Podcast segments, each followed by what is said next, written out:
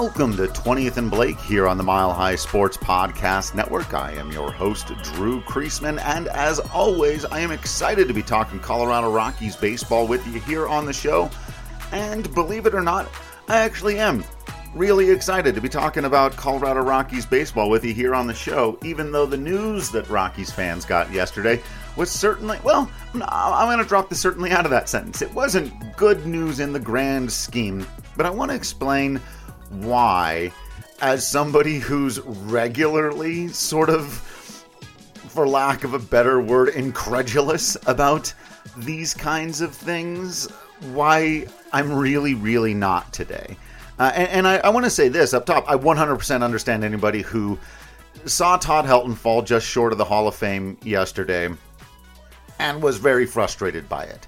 I think there are a number of reasons why that's 100% fair. I'm just going to explain to you why I actually am not at all, even a little bit, despite the fact that I feel like I'm often captaining the ship of this is unfair to the Rockies, right? Like I am so often that guy. And look, I'm still that guy, and it still is. I just, one, have gotten used to it a lot over the years, and that doesn't make it okay. But two, the big thing is obvious and, and clear at this point that Todd Helton is going to get into the Hall of Fame. In fact, unless something incredibly bizarre happens, he'll get into the Hall of Fame next season. Uh, next year, I guess I should say, because it's not really based on seasons. Anyway, the the jump was, of course, incredibly encouraging to go from just over 50%, 52% to just over 72%, right? That's a massive jump.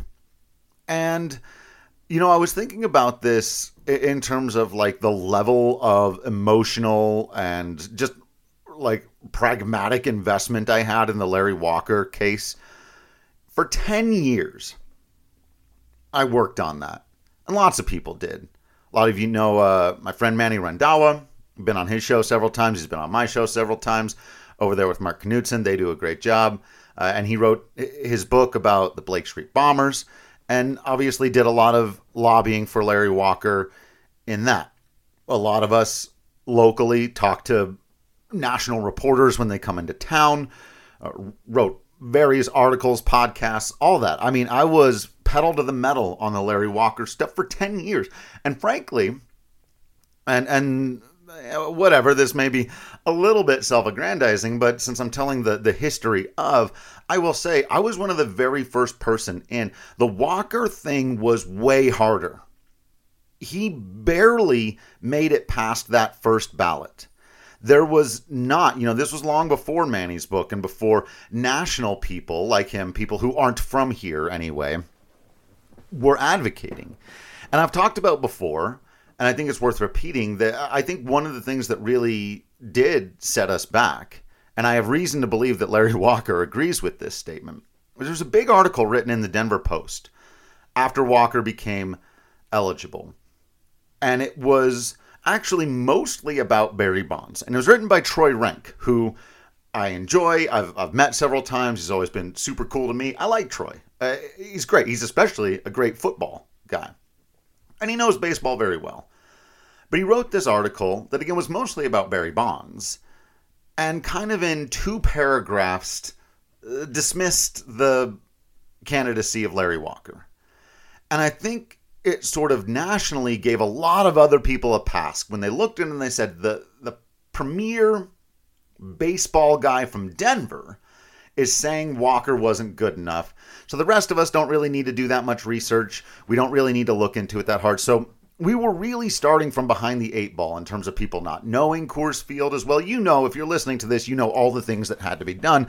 Most of them having to revolve around Coors Field numbers and then the Rockies being bad, not being relevant, people not watching them, all of those types of things, right?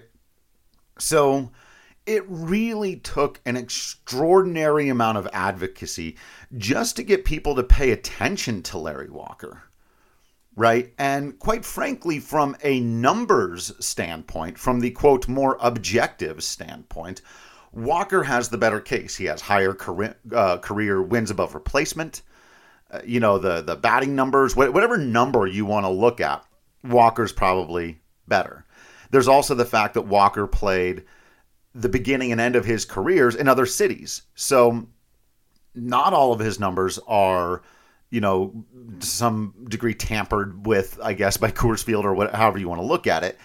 And there were other fan bases that got to know him. And so, you know, the people of Montreal or St. Louis could also go, he was still great when he came to the Cardinals. And then he had a little, you know, those writers would dig in and write more about it. So he had advocates from all across the country. And it still took basically a Herculean effort from everyone involved to barely push Walker past the finish line by, I think it was three votes on his final ballot. And I'm here to tell you, friends, that took it all out of me.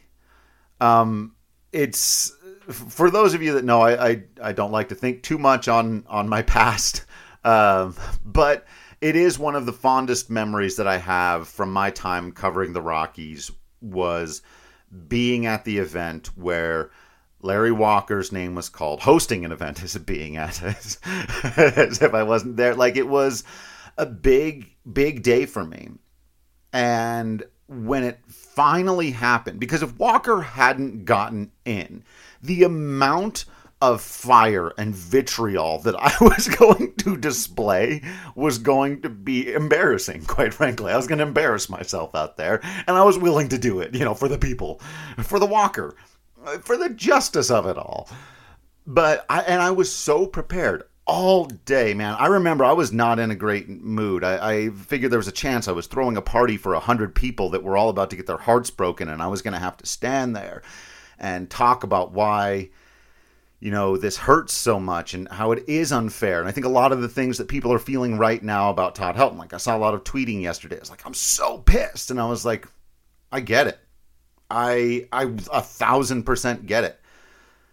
You know, but I think when Walker got in, it lifted such a weight off of me personally. Because, like I said, I, I wrote my first article about Larry Walker his first year he was eligible. You know, I don't. I wasn't even a full time baseball writer at that point.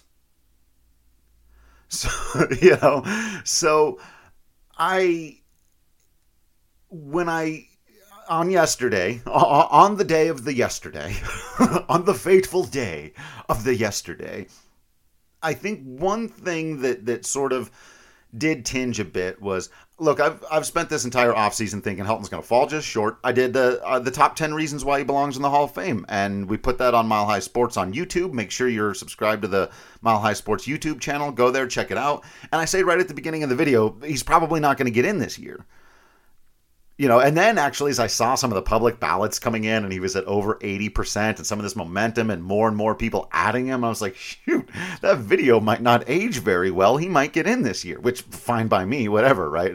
I'd rather the video not age well and him get in.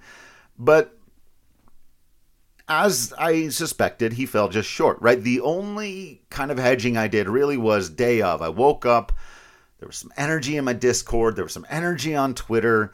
Uh, you know, and I thought, man, maybe this is actually going to be one of those days that goes down in Rockies history and we think about and remember. And, you know, I might be about to go and do the radio shows and, and have a bunch of big fun articles to write and, and do a big celebration of Todd Helton. And we can kind of get 2023 kicked off with actually some great news for Rockies fans, right? And so there, there was that kind of like, man, maybe this is going to happen. And then it didn't.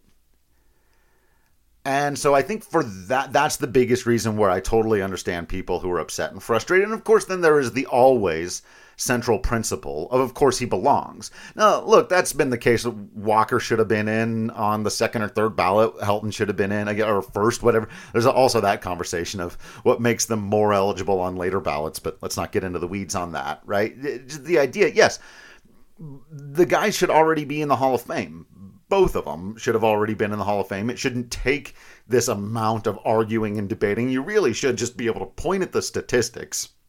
They speak for themselves. If you want to adjust for Coors Field, we have stats that do that. And all of them suggest both guys belong very comfortably in the Hall of Fame. So, so there's that frustration, right? But that's no different this year than it was last year, than it was the year before, than it was the year before. For me, it was simply made clear yesterday that Todd Helton is going to be in the Hall of Fame. And that makes me very, very happy. That I actually saw yesterday as a massive win for obviously the narrative isn't dead. If it was dead, he'd already be in the Hall of Fame. But the narrative is dying that Coors Field just automatically turns you into this remarkable, incredible offensive player. I mean, I've been watching baseball at Coors Field since 1995. I almost said three because that's when the team started, but no, Coors in five. Right? I've been watching, uh, whatever. Mile High was also wonky. Baseball at altitude, been watching the whole time we've had it. I was a very small child at the beginning, but still. Hundreds of players have put on the purple pinstripes or, you know, the white or gray uniforms, the Rockies uniform. Ain't none of them Walker or Helton. And when we get into our minds this ridiculous notion that the ballpark makes the player and not the other way around. So I get it. I've been there. I've done it with everybody. I, have done it with Troy Tulowitzki, should have won Rookie of the Year. 2007, Matt Holliday should have been MVP. Todd Helton should have been MVP in 2000. Uh, Nolan Arenado should have won an MVP when he was in Colorado. There, there's a bunch of these down the line, right? But we're making progress.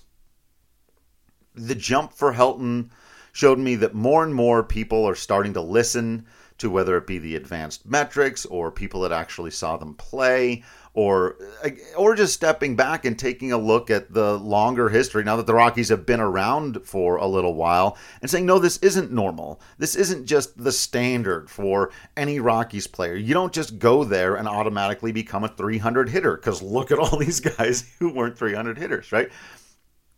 I think 3 it's been 3 maybe 4 seasons in a row that the Rockies haven't had a single ball player on base over 400 for the season. Todd Helton on base 416 for his career. And that came down pretty heavily at the end of his career. He, he was basically a 420, hey, on base percentage guy for the first 14, 15 years of his career.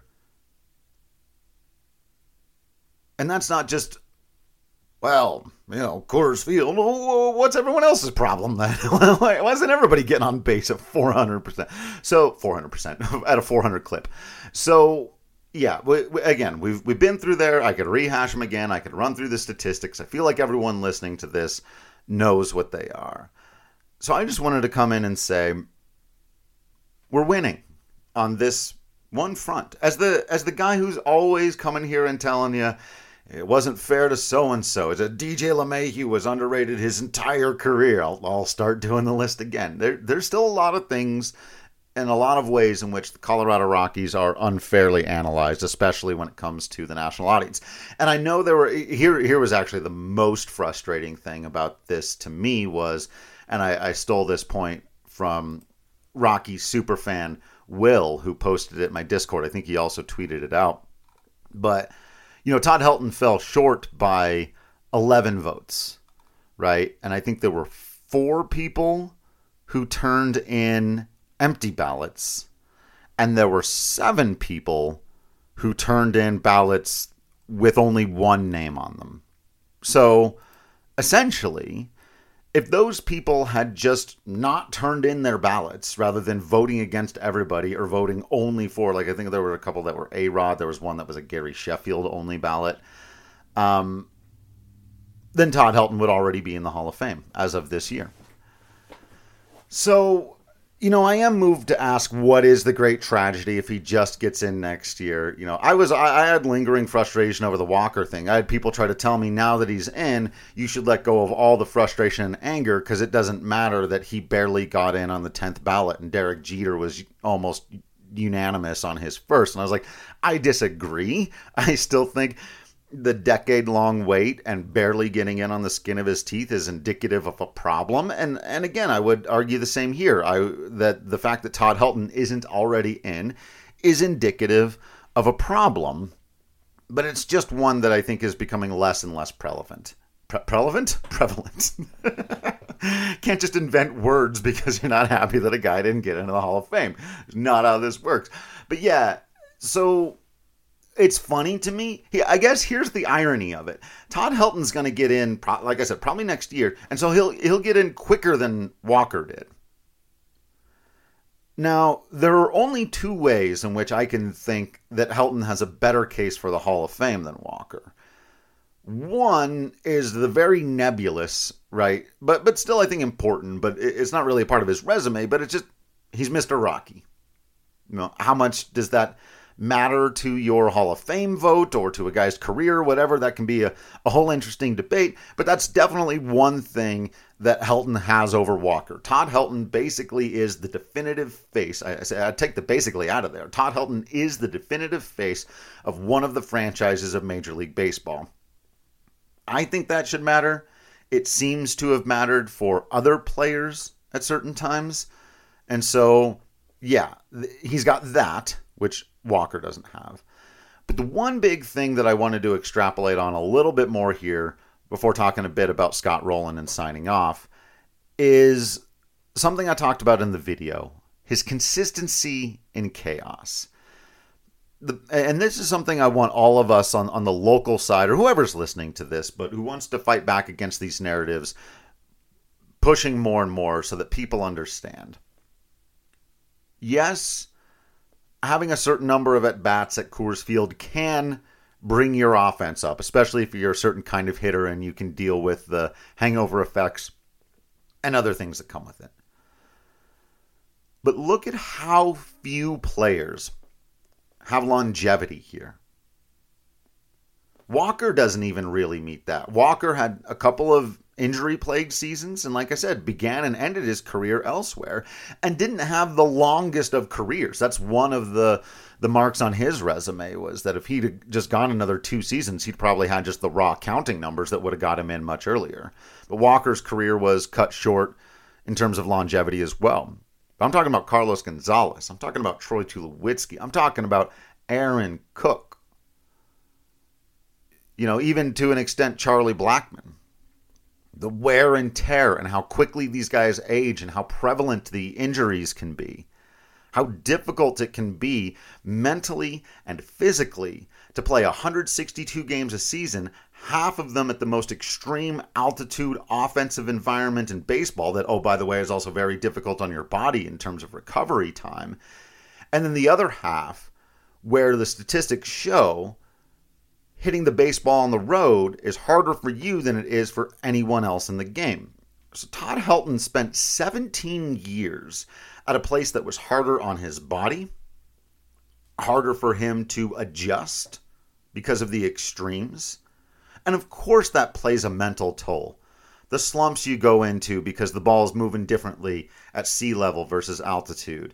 The, and not that he went into too many slumps, but you know, the places that, like, he really didn't hit well in Miami right? Stuff like that, where you just go, yeah, it's in a polar extreme opposite environment. And if you took, you know, just the Miami numbers away from Todd Helton's career, then he'd have absolutely ridiculous baseline slash line, right? But it's obviously that's not how that works. But those are the types of things over the course of a career that when guys are talking about the extra batting average or the extra home runs or ribbies or whatever else you're going to get from playing at Coors Field, they don't talk about how many games do guys typically miss because of difficulty recovering? Uh, how many extra slumps do guys go into because of all the things we've talked about and all, all the things you know about over the years, the ball moving differently, X, Y, and Z? And so that Helton weathered all of that and really is the one guy, the only one who you can look at and say, yeah, he has longevity and excellence in Colorado. Cargo and Tulo had their moments of absolute excellence. Ubaldo Jimenez. But longevity? Aaron Cook's career very tragically cut short. Largely due in part to piling up physical ailments that were not helped by the altitude. So when you put all of those things together, I still think that Larry Walker has the better case for just the random baseball mind right? If you're going to grab a baseball fan off the street and just show the baseball reference pages for both guys, Walker still has the better case. But Helton's going to get in quicker. And the reason why is that we're winning. We're getting people to listen. We are finally, after 30 years, pushing back against this all encompassing, very frustrating narrative. And no, it's not, like I said, we're going to have to keep doing it. There are still the, a lot of individual, eh, you know, in season ways. Certain players, the pitchers are, are still a big one, but we, we got to talk about how underrated the pitchers are. But I, I think a lot of people now are just looking in at Todd Helton and going, what, what, what are we even doing here? Like, what kind of, how you know, funhouse mirror do you have to look at these numbers in order to make him not be one of those guys? And so, oddly enough, I ended yesterday very encouraged, not angry in the least bit, uh, despite the fact that, yes, there are still enough people out there voting, not, not voting against him, but rather not voting for him. But it's minuscule at this point. The demographics are changing, the thought process is changing He's going to get in. I, for one, am very, very happy about that. In the meantime, if there are people you think still need convincing, I do have a very handy video on Mile High Sports on the YouTube channel. Head on over there, check it out. Top 10 reasons why Todd Helton belongs in the Hall of Fame. And he's going to be there, and it's going to be great. And I'm excited to do all of the celebratory things next year. And hey, honestly, the Rockies are probably going to be in a better spot next year to have a good or interesting season. So maybe kick off 2024 with some great news about Todd Helton, and you can head into a season where you're going to be competitive and carry all kinds of good, positive energy, as opposed to it'd be nice to get some good news as Rockies fans out there. I totally get it, but. 2023 is going to be that kind of year, right? Just kind of, but whatever. We're going to go through it. We're all going to go through it together. So Thank you all for hanging out and listening to this episode. Let me know your thoughts and feelings where you are today on the whole Todd Helton thing. Are you feeling more encouraged by the progress he's made, or are you just so sick and tired of Rockies fans not getting to have nice things? Let me know what you think out there on Twitter, Discord, wherever you can find me. Other than that, I only hope that you continue to be absolutely awesome out there. You know that I will continue to be absolutely Drew Creasman in here. And until next time, I will see you at the ballpark.